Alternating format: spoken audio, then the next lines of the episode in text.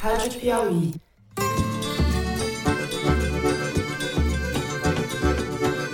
Olá, sejam muito bem-vindos ao Foro de Teresina, o podcast de política da revista Piauí. Começou agora, já de novo, né? Agora, pesquisa de hoje. Lula tem 51% no segundo turno e Bolsonaro 43%. Começou. Eu, Fernando de Barros e Silva, na minha casa em São Paulo, tenho o prazer de conversar com os meus amigos José Roberto de Toledo, aqui pertinho. Opa, Toledo! Opa, Fernando! Opa, Thaís! Depositarei nele o meu voto, porque reconheço no candidato Lula o seu compromisso com a democracia e com a Constituição. Thaís Bilenque, também em São Paulo. Salve, salve, Thaís! Salve, salve! Salve, salve, Brasil! Ou o que sobrou dele? Salve, salve o que sobrou do Brasil. É isso daí. Nós já cumprimos parte desse compromisso, levando ao Congresso Nacional vozes que antes nunca pisaram naquele espaço. Vamos, sem mais delongas, aos assuntos da semana. No primeiro bloco, a gente vai falar da pesquisa IPEC, divulgada nesta quarta-feira, que aponta Lula com 51% contra 43% de Bolsonaro. Se contarmos apenas os votos válidos, a diferença entre os dois é de 9 pontos percentuais, 54 contra 45. Tanto a campanha de Bolsonaro como a de Lula esperavam um resultado mais apertado nesta que é a primeira pesquisa do segundo turno. Isso em razão da diferença de apenas 5 pontos percentuais no último domingo. Nós vamos discutir o resultado e comentar a desconfiança dos bolsonaristas em relação aos institutos, à luz de diferenças entre alguns resultados e aquilo que foi captado nas pesquisas de véspera. No segundo bloco, vamos tratar dos apoios que tanto Lula quanto Bolsonaro conseguiram neste início de segundo turno. Na terça-feira, o presidente obteve o apoio de três governadores dos maiores estados do Sudeste, além de Cláudio Castro, reeleito no Rio, e de Romeu Zema, reeleito em Minas. Bolsonaro foi agraciado com o apoio incondicional a ele e a Tarcísio de Freitas por parte do governador paulista Rodrigo Garcia, o gesto do Tucano, que ficou fora da disputa do segundo turno no estado, foi marcado por particular vassalagem. Garcia foi ao aeroporto de Congonhas receber Bolsonaro e só faltou engraxar os pisantes do presidente. A adesão serviu e a foita provocou mal-estar entre secretários de Estado de São Paulo e alguns deles deixaram seus cargos. Na quarta-feira, Lula recebeu o apoio de Simone Tebet, terceira colocada na disputa, que disse identificar no petista o compromisso com a democracia e a Constituição, que seu adversário desconhece, segundo Tebet. Ela foi muito mais clara e assertiva do que Ciro Gomes havia sido na véspera, quando anunciou num vídeo que seguia a decisão do seu partido, o PDT, mas fez questão de omitir de sua fala o nome de Lula. Se foi para Paris em 2018, Ciro desta vez parece falar de Nárnia, transmitindo a nítida impressão de que ele tem mais soberba e ressentimento do que votos. Lula recebeu ainda o apoio de vários governadores e senadores das regiões Norte e Nordeste, entre eles o de Helder Barbalho, do MDB do Pará. E além deles, o apoio do ex-presidente Fernando Henrique Cardoso e dos economistas tucanos Armínio Fraga e Pércio Arida. Por fim, no terceiro bloco, a gente vai tratar das novas composições da Câmara e do Senado. O PL de Bolsonaro elegeu a maior bancada na Câmara, 99 deputados, contra 68 do PT, que fez a segunda bancada. No Senado, o PL, que terá 13 representantes, também é o maior partido. Quatro ex-ministros do atual governo serão senadores da República: Damares Alves, Marcos Pontes, o astronauta, Tereza Cristina e Rogério Marinho. Além deles, o general Hamilton Mourão se elegeu senador pelo Rio Grande do Sul e o general Eduardo Pazuello, aquele relapso que estava à frente do Ministério da Saúde durante a pior gestão da Covid do planeta, foi o segundo deputado mais votado no Rio de Janeiro, com mais de 200 mil votos. São só coisas boas e coisas novas. A gente vai destrinchar tudo isso para vocês, é o que eu espero. Vem com a gente.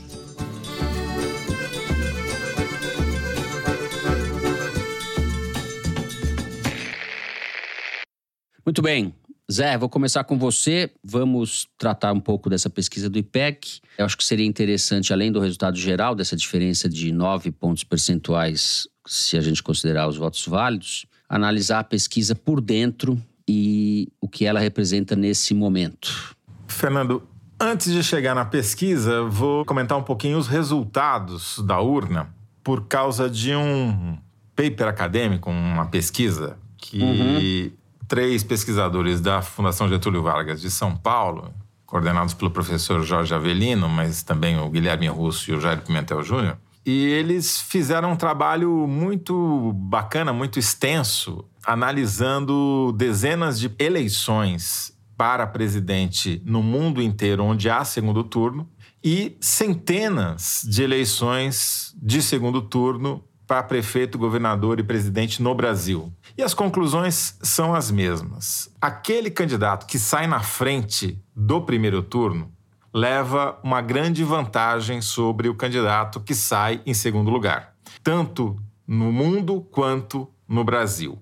A vantagem, o tamanho do favoritismo, depende de duas variáveis. Uma, a distância que separa o primeiro do segundo colocado em pontos percentuais. Mas não é só isso. A segunda variável importante é a distância que falta para chegar à maioria absoluta, ou seja, de onde o líder parte. Se ele parte de um patamar de 25, 30% dos votos válidos, ele tem muito menos favoritismo do que ele já parte de 40, 45%. Bom, né? no caso do Lula, 48,4%.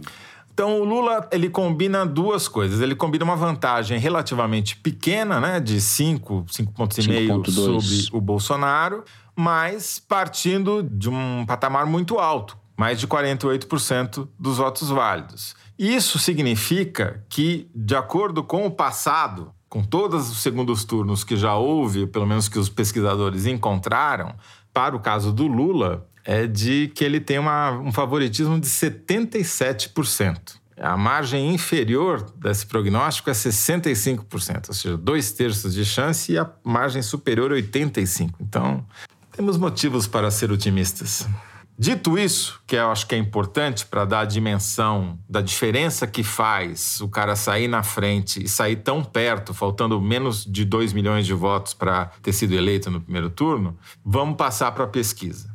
Pesquisa do IPEC. Como você disse, ela também a mim me surpreendeu a distância. Se a gente for fazer uma conta com casa decimal, que eu não costumo fazer, mas nesse caso eu acho que é necessário, em votos válidos dá 54,5 a 45,5. Portanto, daí os nove pontos, né? Pra vocês terem uma ideia, o Bolsonaro deu muito azar nessa pesquisa, porque se ele tivesse tido uma resposta a mais no questionário dizendo que iam votar nele, ele teria arredondado para cima e não para baixo. Mas vamos ficar então com essa distância de nove pontos. Essa distância de nove pontos, a meu ver, é um pouco enganadora. Porque se a gente olha primeiro os extratos da pesquisa, a gente vê que o país está extremamente dividido. O Lula e o Bolsonaro estão empatados, tecnicamente, aí dentro da margem de erro, em uma porção de segmentos. Entre os homens, entre quem não recebe benefícios do governo federal, entre os moradores das regiões periféricas das metrópoles, nas cidades médias entre 50 mil e 500 mil habitantes,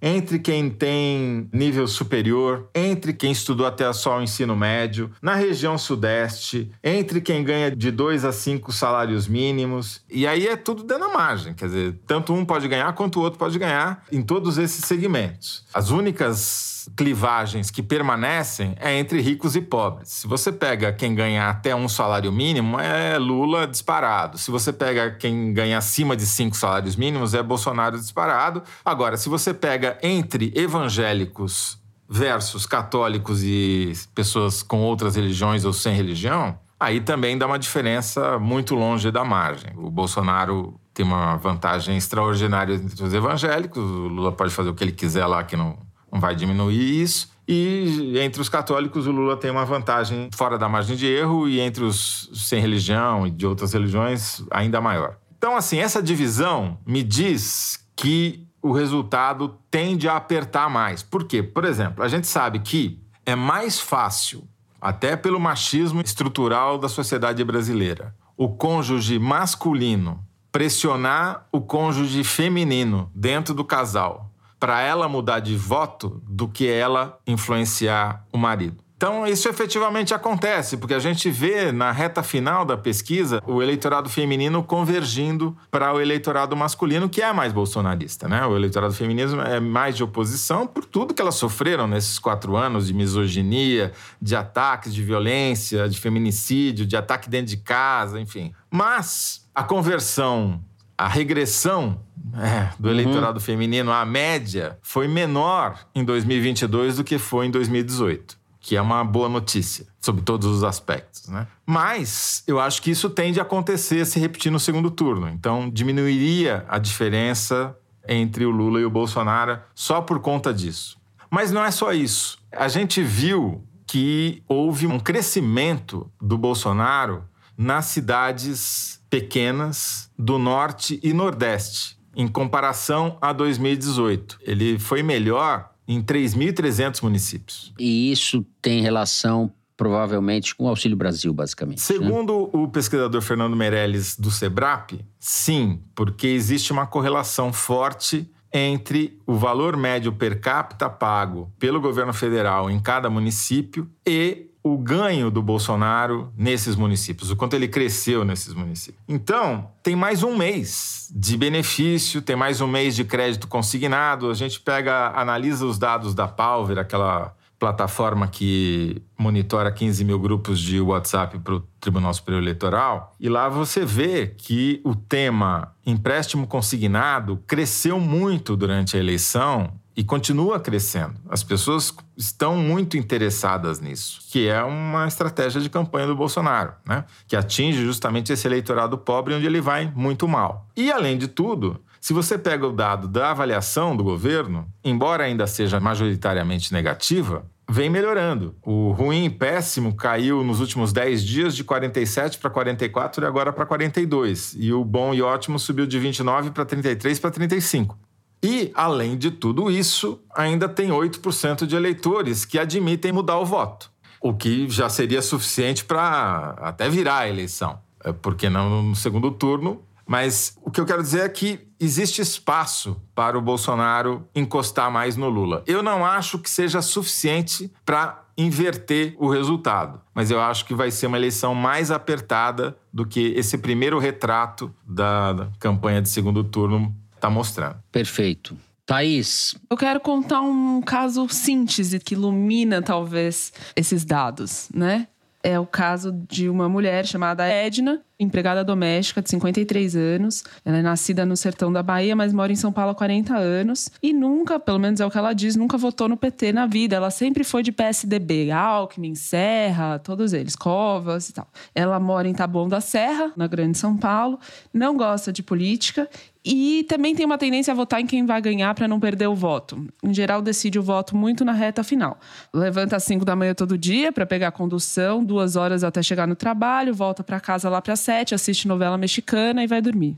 Ela é evangélica da Assembleia de Deus, cuidou das três filhas sozinha, sem o pai. E a mais nova, hoje tem 32 anos, é professora, ia votar no Lula. As outras duas têm 35 e 37 iam votar no Ciro. E aí chegamos na semana passada. Na semana passada, elas todas decidiram assistir ao debate da Globo e aos programas do Ratinho com cada um dos candidatos. E aí estavam, até o debate da Globo, decididas aí de Ciro, menos a mais nova que ia de Lula. Depois do debate, a Edna ficou indignada com o padre Kelman, achou um desrespeito, cogitou votar no Lula. As duas filhas mais velhas falaram que ele ia fechar igrejas. Ela que já não estava muito estimulada, também não fez grande esforço para manter a posição. E a mais nova, de 32 anos, foi convencida pelo marido a votar no Bolsonaro. Resultado: todas elas votaram no Bolsonaro, menos a Edna, que fez uma bela macarronada no domingo e passou o dia inteiro sentada no sofá em casa, feliz da vida, porque não teve que pegar condução para ir até o centro da cidade, como ela faz todos os outros dias. Não foi votar? Não votou. A Edna é a mãe.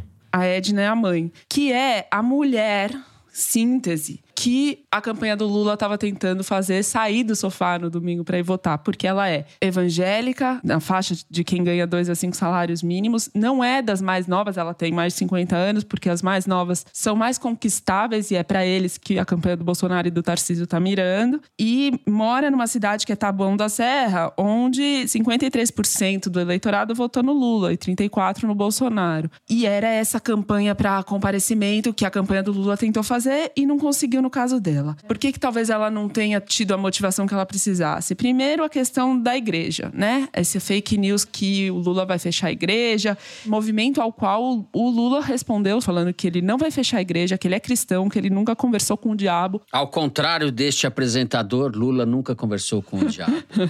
Eu converso com o diabo quase todo dia. Eu acho Vamos que lá. foi fake news do Lula, porque o Lula já conversou com muitos diabos ao longo da vida dele, ou ele não seria o político que ele é. É, mas ele publicou assim: Lula é cristão, Lula acredita em Deus e Lula jamais conversou com o diabo, nessas palavras. Bom, eu conversei com a campanha do PT e perguntei para eles algumas coisas. Primeiro, como é que eles vão atingir esses segmentos que no fim não foram com o Lula para dar a vitória no primeiro turno. E a gente já falou isso algumas vezes, eu vou repetir, que um dos aspectos que fazem eleitores que votaram, por exemplo, na Simone Tebet, enfim, eleitores que não votaram no Lula e fazem eles resistirem a votar no Lula é a questão da corrupção. Essa pecha pega mais no Lula do que no Bolsonaro. E a campanha do PT desconversa. Eu falei pessoalmente com dois deles e eles mudam de assunto ou vão embora. Falam dos 51 imóveis do Bolsonaro. Tudo bem, tá certo. 51 imóveis do Bolsonaro tem que falar. Mas tem gente que deixa de votar no Lula por causa do mensalão. Pela vaga lembrança que tem do que foi o mensalão. Enfim. Quanto a isso, eles não demonstraram que vão mudar de posição, de postura em relação aos evangélicos, que era o outro ponto que eu estava dizendo, que sim, afeta o voto dessas pessoas.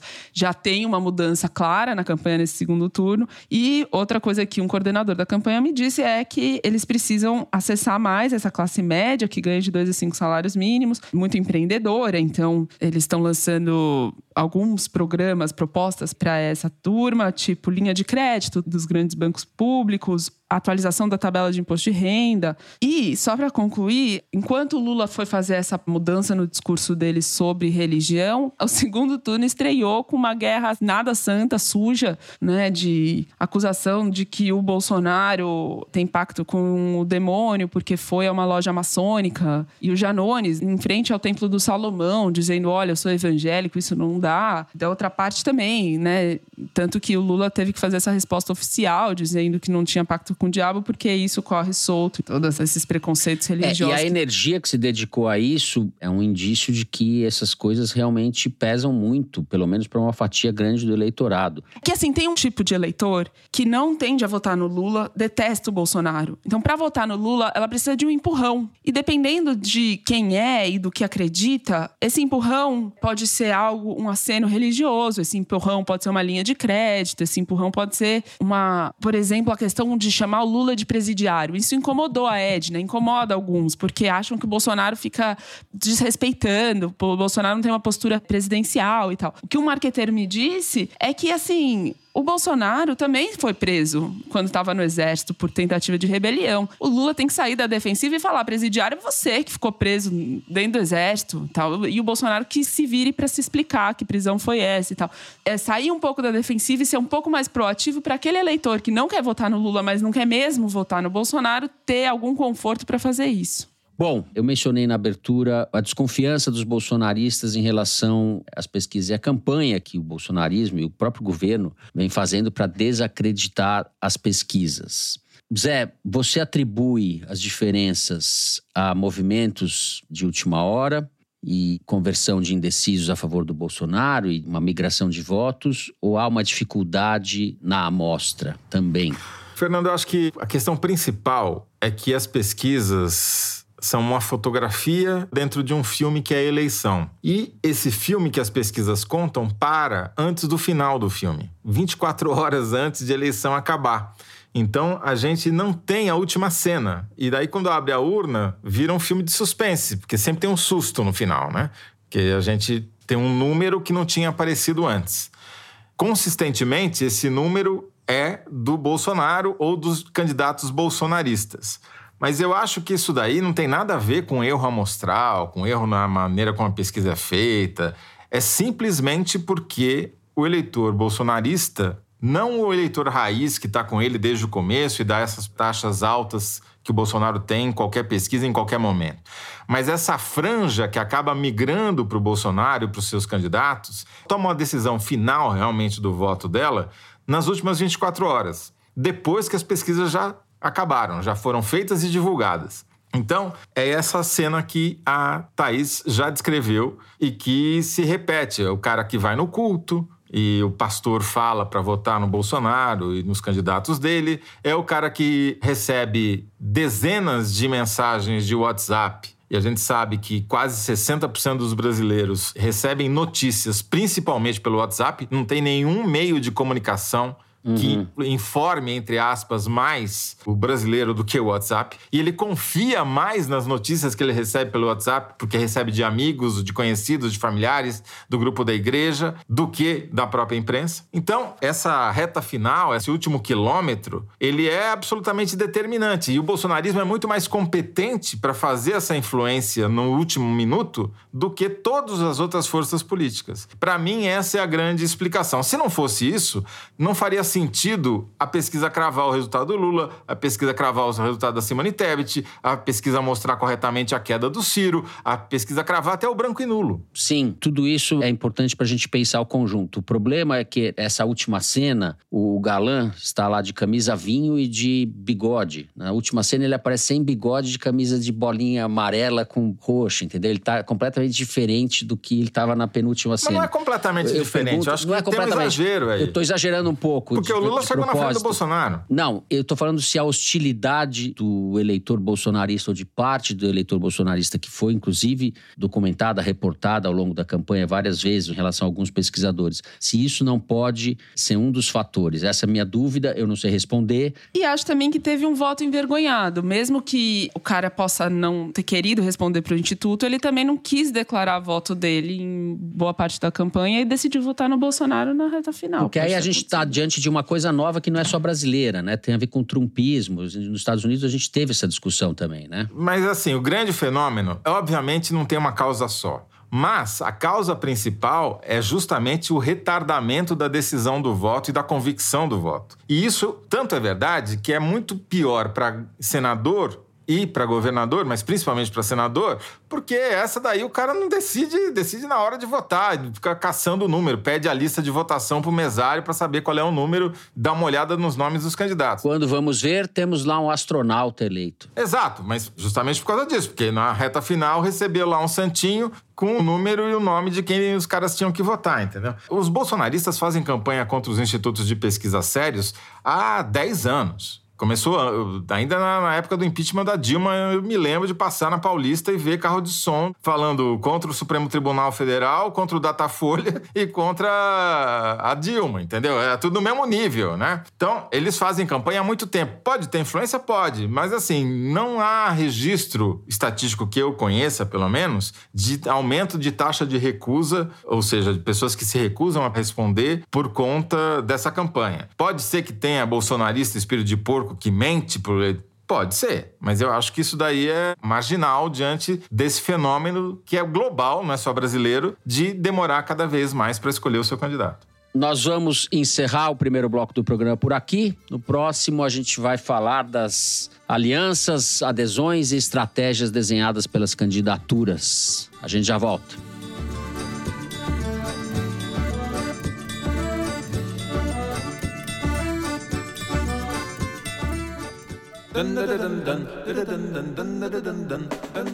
Ouvintes do Foro de Teresina que estudam em universidades públicas da Grande São Paulo podem ganhar ingressos para o Festival Piauí de Jornalismo. O YouTube, patrocinador do evento, oferece 15 bolsas que garantem a entrada nos dois dias de festival. Para saber como aproveitar essa oportunidade, acesse revistapiauí.com.br e clique em Festival Piauí. O festival acontece no fim de semana dos dias 3 e 4 de dezembro, com patrocínio do YouTube e apoio da Cinemateca Brasileira e da Associação Amigos da Cinemateca. Até lá!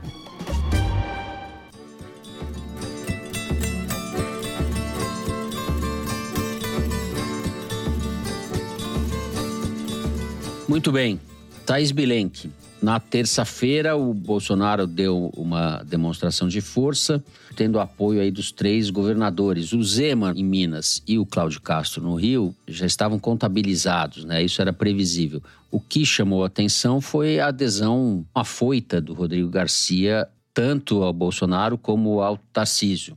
Isso mostra também a, a, incorporação do Bolsonaro à paisagem política brasileira, definitivamente, né? E deixou de ser uma aberração já faz muito tempo, ou as outras pessoas estão virando satélites da aberração. É, e fica um pouco mais fácil entender porque que o Rodrigo Garcia topou ser vice do Dória contra o Alckmin à época, então, que era um dos seus suas referências na política, mas isso é outra coisa.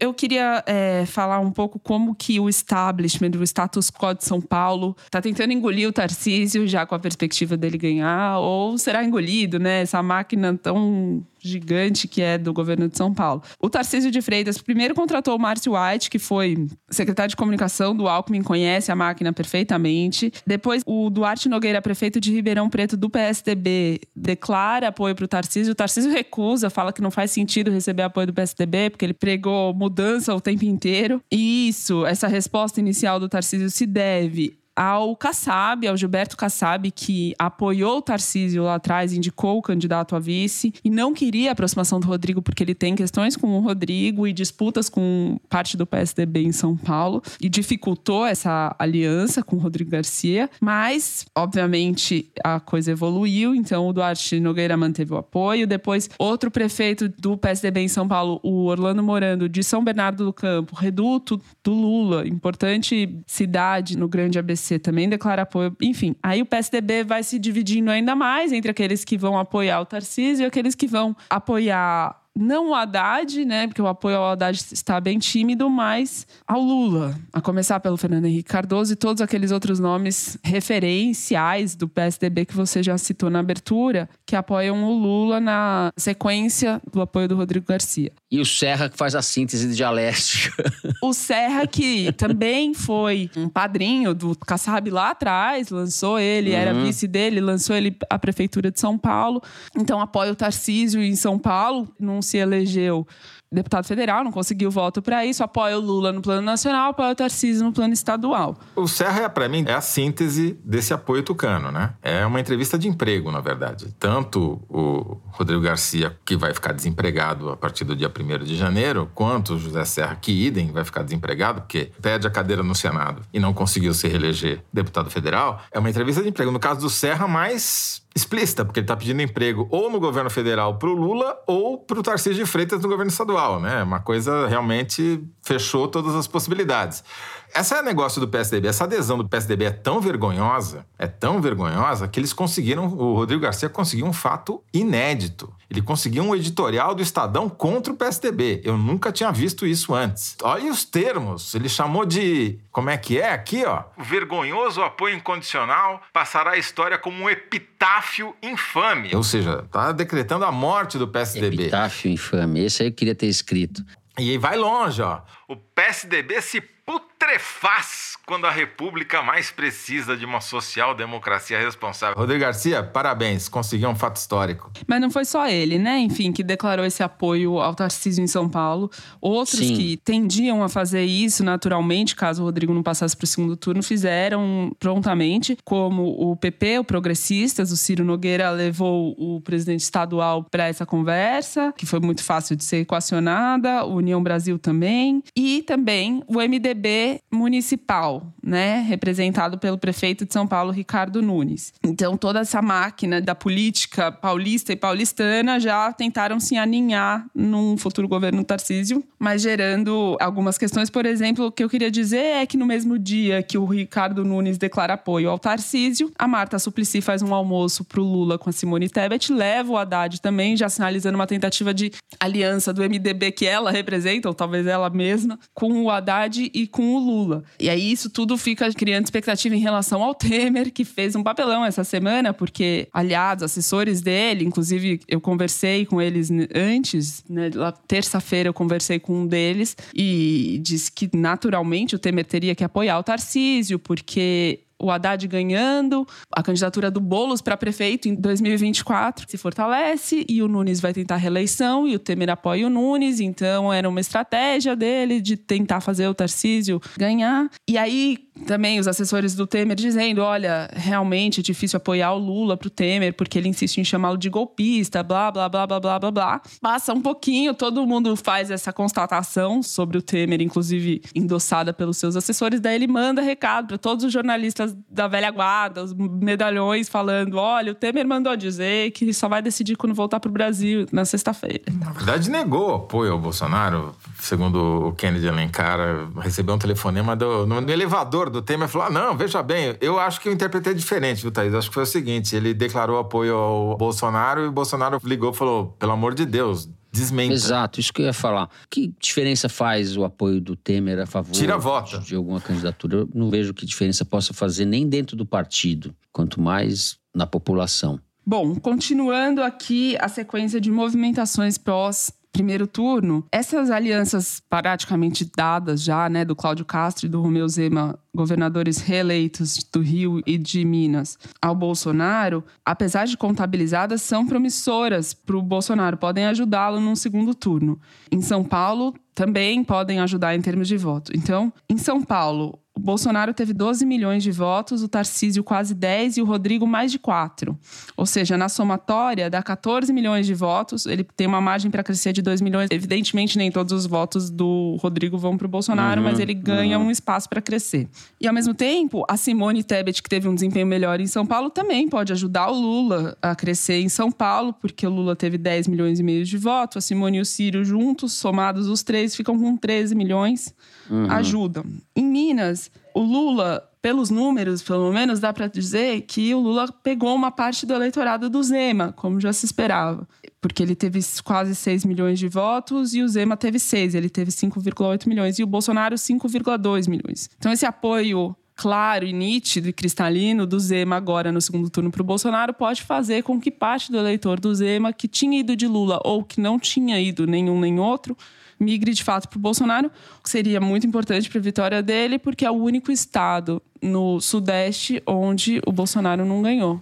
Eu acho isso muito improvável, Thaís. Eu acho mais provável o Lula influenciar o eleitor do Zema do que o Zema influenciar o eleitor do Lula. E não sou eu que digo isso, é o Zema. Porque se o Zema acreditasse que ele tinha mais cacife que o Lula, ele teria feito campanha pro Bolsonaro no primeiro turno, que é quando interessava, né? E ele é. se escondeu, escondeu o Bolsonaro, por quê? Porque ele sabia que uma grande parte dos votos dele viria de eleitores do Lula.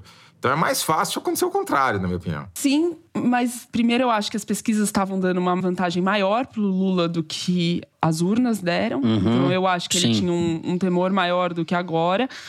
E acho que a vitória do Bolsonaro em Belo Horizonte tira um pouco a prudência também, que ele tinha maior quando estava ainda disputando, porque tem um eleitorado bastante antipetista em Belo Horizonte que percebe se continua bem ativo. Então, acho que o Bolsonaro pode capitalizar em cima disso ainda, mais do que já fez no primeiro é, turno. Eu queria, pegando carona nisso que você está falando, valeria a pena uma reflexão sobre a direita comandando o sudeste do país, né? Porque muito provavelmente o Tarcísio vai ganhar. Se o Haddad ganhar, será uma surpresa. O Tarcísio é favorito. Tarcísio do Republicanos, Zema do Novo, Cláudio Castro do PL. São três governadores, não são de centro, não são, são três governadores de direita. Eu não me lembro de outra ocasião em que a gente teve uma, nos três maiores estados mais populosos do país, governadores tão alinhados com o bolsonarismo. Imagina se Bolsonaro ganha a eleição, mais esses três governadores. A gente está realmente diante de um quadro muito diferente, muito novo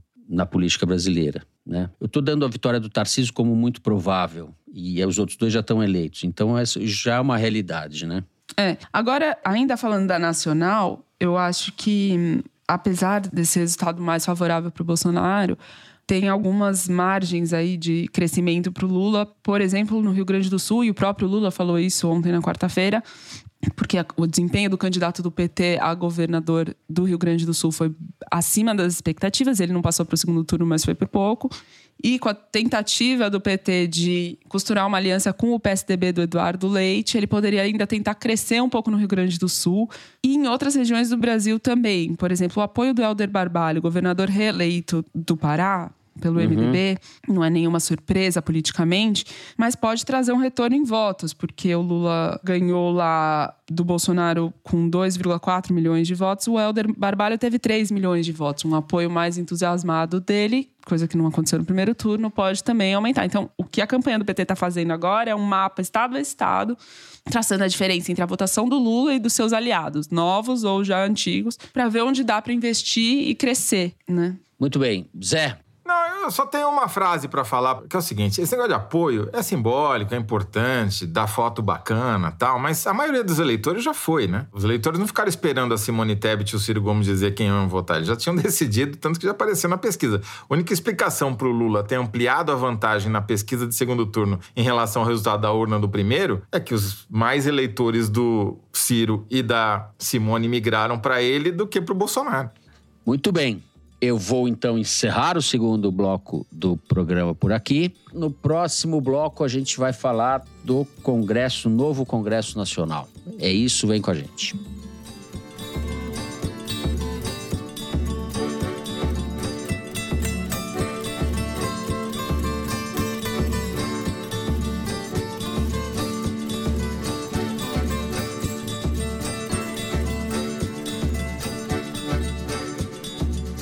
Muito bem, Thaís, vou começar com você. Como eu disse na abertura, o PL será o maior partido da próxima legislatura, 99 deputados, também no Senado com 13 senadores. Eu queria que você fizesse uma apreciação sobre a mudança de perfil desse novo Congresso. Ele é mais fácil para o Bolsonaro, certo? Se o Bolsonaro se eleger presidente, terá um Congresso mais friendly do que o Lula. Em tese, sim. Em tese, sim. Mais fácil que pro Lula e mais fácil do que o que ele enfrentou no governo atual, né? Nesse governo que começou em 2019. Fernanda, na eleição da Câmara, uma das grandes mudanças é reflexo da emenda da Constituição em 2017 que visava justamente diminuir a fragmentação partidária. Porque essa legislação de 2017 cortou a verba pública, a estrutura de legislativa, espaço de TV, para aqueles partidos que não conseguissem um mínimo de votos nas eleições. E essa já é a segunda eleição com essa legislação em vigor. E se em 2018 14 siglas já tinham sido pegas, digamos assim, né? 14 siglas precisaram ou se fundir, ou serem incorporadas, ou serem extintas. Nessa eleição de 2022, outras seis passaram por isso. O Novo, o PTB, o PROS, o PSC, o Patriota e o Solidariedade. O Novo, por exemplo, saiu de oito deputados para três. E o PTB do Padre Kelman e do Roberto Jefferson de três para um o que significa que o PTB agora, na próxima eleição presidencial, não vai poder ter um candidato seu a presidente da República, caso tenha, em debates. Em compensação, e talvez incentivada por essa nova legislação, partidos grandes e centristas ou arenistas fizeram bancadas bem grandes que fazia tempo que nenhum partido tinha, como essa do PL de 99 deputados. Entre motivos, pistas para esse crescimento expressivo do PL, tem os puxadores de votos bolsonaristas, como a Bia Kicis, Zambelli, Eduardo Bolsonaro, Ricardo Salles, Mário Frias, etc. Uma taxa de reeleição alta, o PL reelegeu Uhum. 58 deputados federais. E apostas do Valdemar da Costa Neto em algumas candidaturas, alguns perfis de candidaturas. Por exemplo, essa legislatura vai ter 38 deputados saídos das forças de segurança, 10 a mais do que teve Certo. em 2018. E dos 38 deputados das forças de segurança, 18 deles são do PL. E tem um novo perfil de deputado policial, digamos, né? Deputado das forças de segurança. Eram antes policiais mais sindicalistas, corporativistas, que defendiam a pauta das suas corporações. Agora eles são mais influencers, que são famosos no YouTube, nas redes sociais, tem outro tipo de atuação. Por exemplo, esse da Cunha, que teve uma explosão de votos também. Os sindicalistas, não só policiais, sindicalistas em geral, continuam diminuindo de representatividade. Por exemplo, o Paulinho da Força, presidente do Solidariedade, Paulo Pereira da Silva, não conseguiu se reeleger. Não conseguiu. Em parte porque a esquerda está sendo representada por outro tipo de candidatura, como, por exemplo, as duas mulheres trans que se elegeram pela primeira vez na história.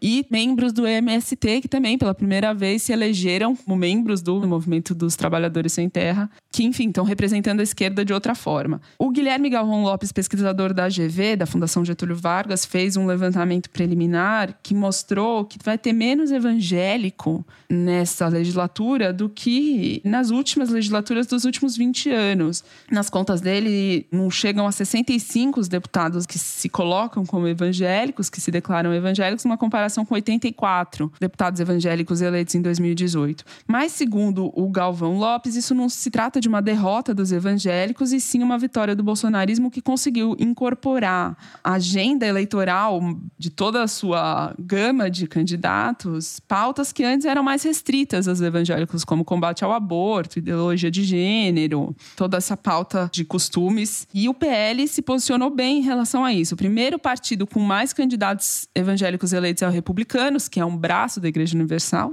E o segundo foi o PL, que elegeu 13 deputados evangélicos, boa parte deles da Assembleia de Deus. Só um parênteses, a oposição elegeu três deputados evangélicos. Um do PSOL, uma da Rede, um do PT. Bom, em resumo, a oposição ao Bolsonaro não cresceu nessa eleição, mas alguns segmentos sim. Por exemplo, as deputadas mulheres saíram de 77 para 91 deputadas, dos 513. Negros saíram de 123 eleitos em 2018 para 135 eleitos neste último domingo. Bom, Toledo, para arrematar o que a Thaís já mapeou.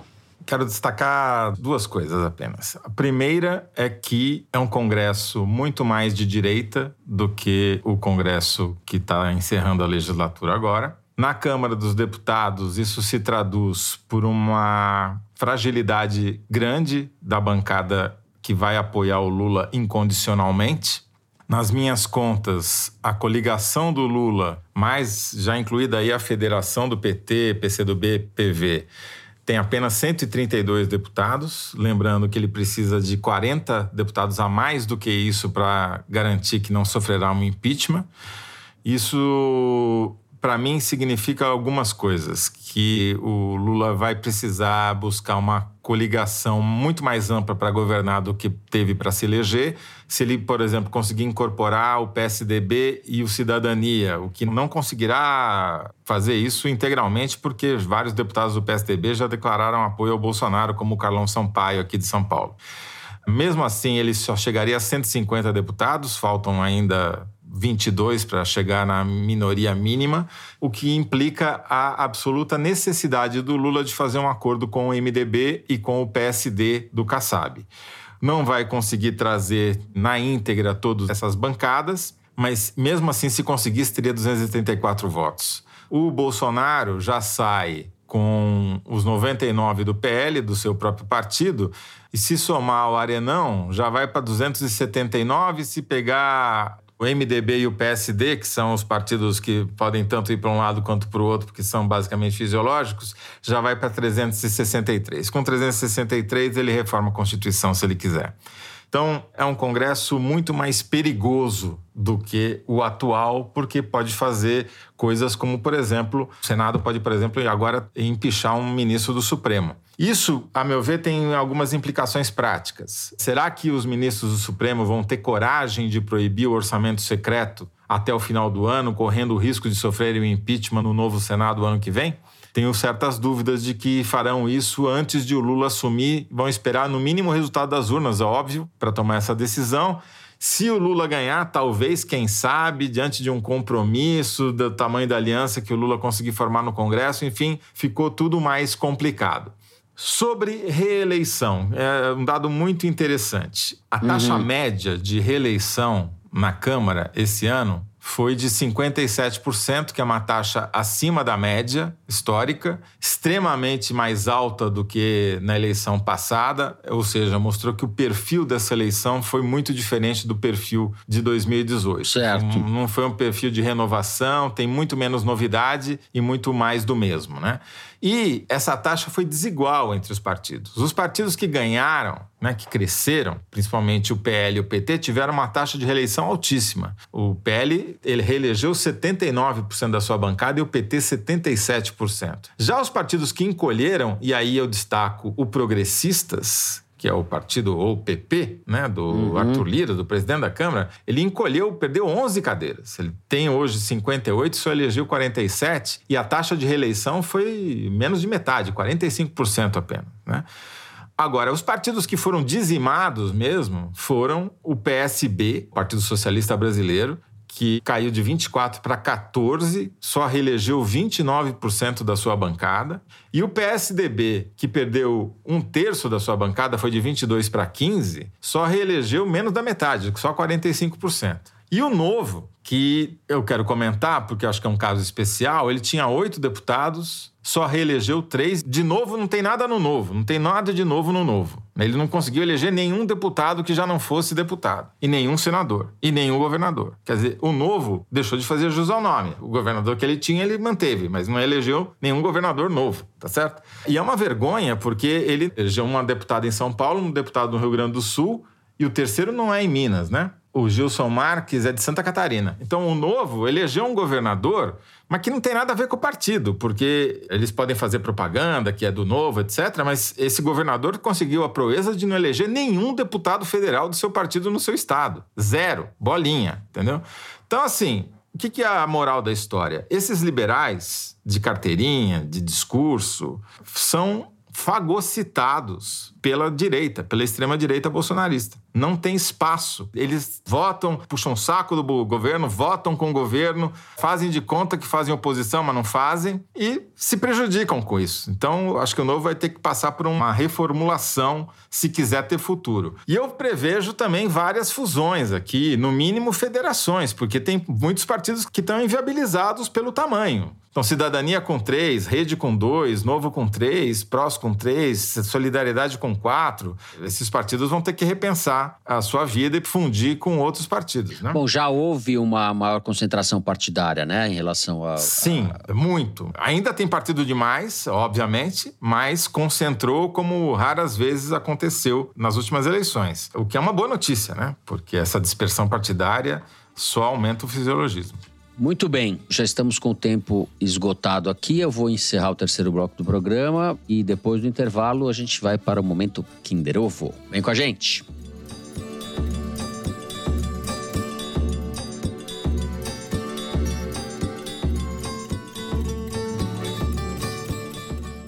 A MUBI tem o prazer de apresentar Free Chol Suli, novo filme de Julie Ha e Eugenie. O filme, que estreou no Festival de Sundance deste ano, narra a prisão de um imigrante coreano em São Francisco em 1973, acusado injustamente de homicídio. Chol Suli passa anos no corredor da morte e o caso mobiliza gerações de imigrantes asiáticos que denunciam o racismo por trás da condenação. Revolucionário e essencial, o documentário faz um retrato íntimo desse homem complexo e de seu sofrimento, na prisão e fora dela. Assista a Free Chao Suli e muito mais, experimentando 30 dias de MUBI grátis. Visite mubi.com/foro. mubi.com/foro.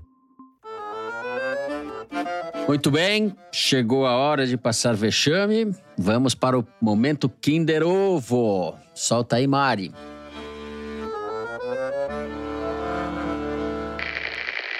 O Sérgio Moro, este não honra as calças. Quando o Moro, depois de muita insistência, apareceu no final do ano passado para ser candidato. Bozel, não. Na primeira reunião a gente já falou, cara, vai ser difícil. O cara tem o carisma de uma foca morta. Caraca, eu sei quem é. É, é algum MBL da vida. Arthur Duval. Qual a tua proposta para educação? Acabar com a corrupção. Vulgo. Qual a tua proposta para Caçadinho. saúde? Acabar com a corrupção. Tudo era corrupção. Eu, mamãe, falei. Foi caçado como deputado estadual por ter ido caçar mulher na Ucrânia no meio da guerra. Fala sério, hein? Pessoa abjeta, mas é, e a imitação dele do Moro é boa. Acabar com a corrupção, acabar com a corrupção. Eu quero pedir escusas. Eu fico envergonhado de ter acertado esse. Esse... Ah, Toledo, agora já foi. Acertou. A Thaís já tinha acertado faz tempo, só que ela não quis falar. Nossa, É, não. Thaís- A Thaís foi mais pudica, ela foi mais genérica. Ela falou, não, um MBL qualquer, tal. A Thaís, exato. A Thaís falou, essa eu vou passar, não vou A fazer Thaís, eu caí que nem pato no, no truque da Mari Faria. É, quem fala é o youtuber e deputado estadual caçado, Arthur Duval, no podcast Inteligência Limitada. Ah. É bem limitado mesmo. Bom, pelo menos eles fazem piada com a. Exato. Corrupção. Eu gostei do corrupção. Como Acabar eu com a que corrupção. assumi o zero à Qual a sua esquerda. proposta para a saúde? Acabar com a corrupção? O Moro, esse reacionário de província. Senador da República agora. E a mulher deputada federal resolveram o problema habitacional que eles tinham, né? Ambos tiveram domicílio eleitoral contestado, agora os dois vão morar em Brasília, que é onde eles sempre moraram desde 2019. Muito bem. Bom, depois deste momento glorioso do Toledo, o Toledo vai continuar com a palavra e vai contar para vocês sobre um dos convidados do Festival Piauí de Jornalismo, que acontece nos dias 3 e 4 de dezembro na Cinemateca Brasileira em São Paulo. Diga lá, Toledo. Então, o tema do Festival Piauí de Jornalismo esse ano é a crise de credibilidade da imprensa no mundo todo e as consequências terríveis que isso pode ter para a democracia.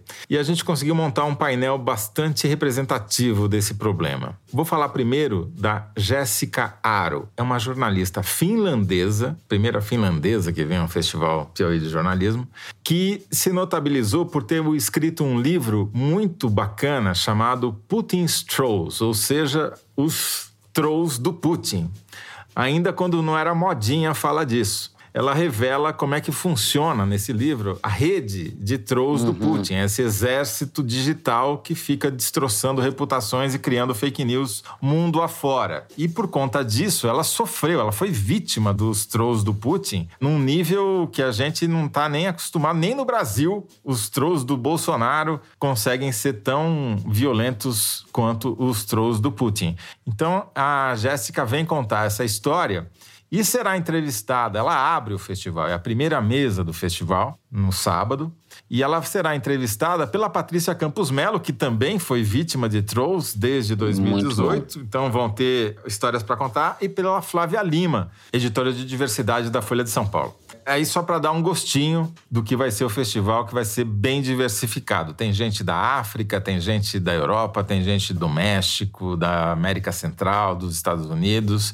Vale a pena e até do Brasil, no caso nós outros. Né? No domingo, no dia 4, a gente vai uma edição ao vivo com plateia do Foro de Teresina. Os assinantes da Piauí compram com desconto, estudante paga meia entrada, é isso, direção? E professores da rede pública também pagam a entrada. Então é isso. A gente espera vocês lá para comprar no site da Piauí. Tem ingresso, vocês podem acessar o site da Piauí. Vai lá. Depois desse recado, Vamos para o Correio Elegante, que é a hora em que vocês nos mandam os recados também, as suas cartinhas. Eu vou começar com o um e-mail da Adriana Lopes.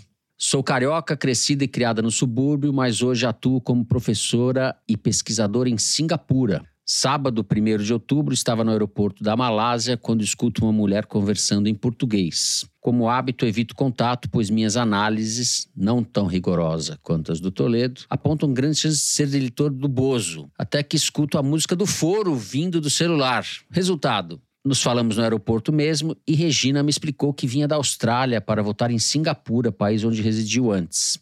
Mas no domingo, infelizmente, a encontrei chorosa na Embaixada Brasileira por não ter conseguido votar por um problema com a localidade do título. Gostaria então de pedir aos amigos do foro que enviem um beijo para a Regina. Espero encontrá-la no segundo turno com o comprovante de votação em mãos. E enviem também um beijo para o meu mozão Lia, pessoa que me apresentou o foro. Abraço dessa carioca perdida na Ásia. É a Adriana Lopes. Beijo para Adriana Lopes, beijo para a Lia e beijo para a Regina, que vai conseguir votar no segundo turno, Regina. Eu vou ler uma mensagem do Anderson, de Araraquara. Durante a graduação em História pela Federal do Rio de Janeiro, morei em duas diferentes comunidades da capital fluminense, cujas casas ficam todas muito próximas. Com isso, desenvolvi uma excelente audição e passei a conhecer todos os vizinhos pela voz, mesmo não sabendo qual a cara dessas pessoas.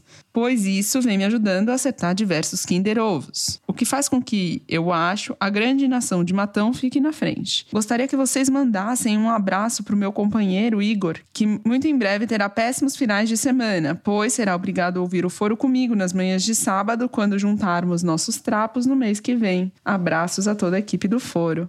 Viva o Anderson e seu treinamento auditivo. O Igor terá péssimos finais de semana na presença do Foro de Teresina. É, é... não, vai ser um teste para o casal, né? Bom, a Mari me passou o recado da Camila Leão, que mora em Baltimore. Baltimore, nos Estados Unidos, que é sede da minha segunda série predileta, que é The Wire. Preciso admitir que por muito tempo eu visualizava mentalmente o trio do Foro como os principais personagens do Seinfeld. Com o Fernando sendo o Jerry, a Thaís sendo a Elaine e o Tolendo sendo o George.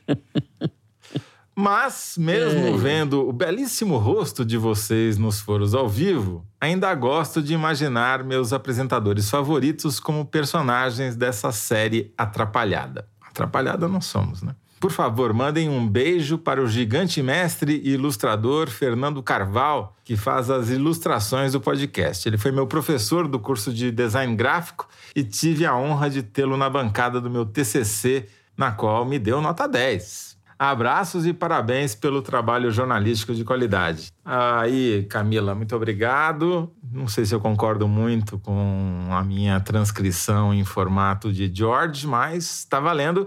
E abraço para o Carval, claro. Tá muito bom. Adorei essa carta. Eu quero também registrar, pelo quarto ano seguido, o aniversário da nossa ouvinte, uma das mais fiéis desde o primeiro ano do foro, da Angela Goldstein, que faz aniversário no próximo domingo, dia 9. Parabéns, Angela. Muito bem. Tudo que é bom dura pouco, o que não é tão bom dura pouco também, não é isso, direção? Então vamos acabando. Estamos terminando o programa de hoje.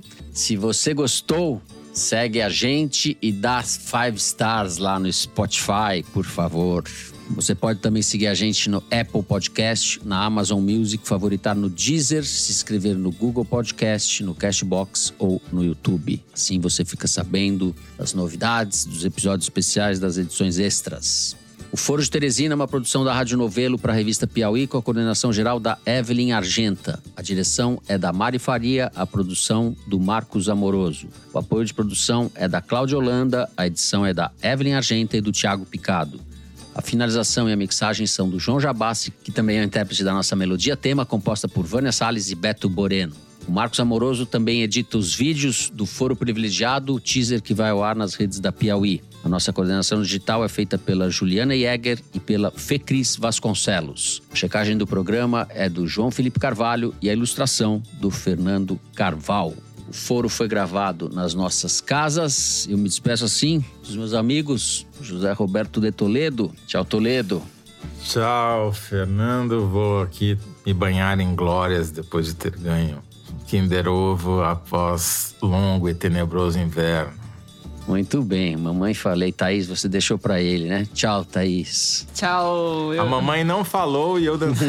Exato, a mamãe não falou. É isso, gente. Boa semana a todos e até semana que vem.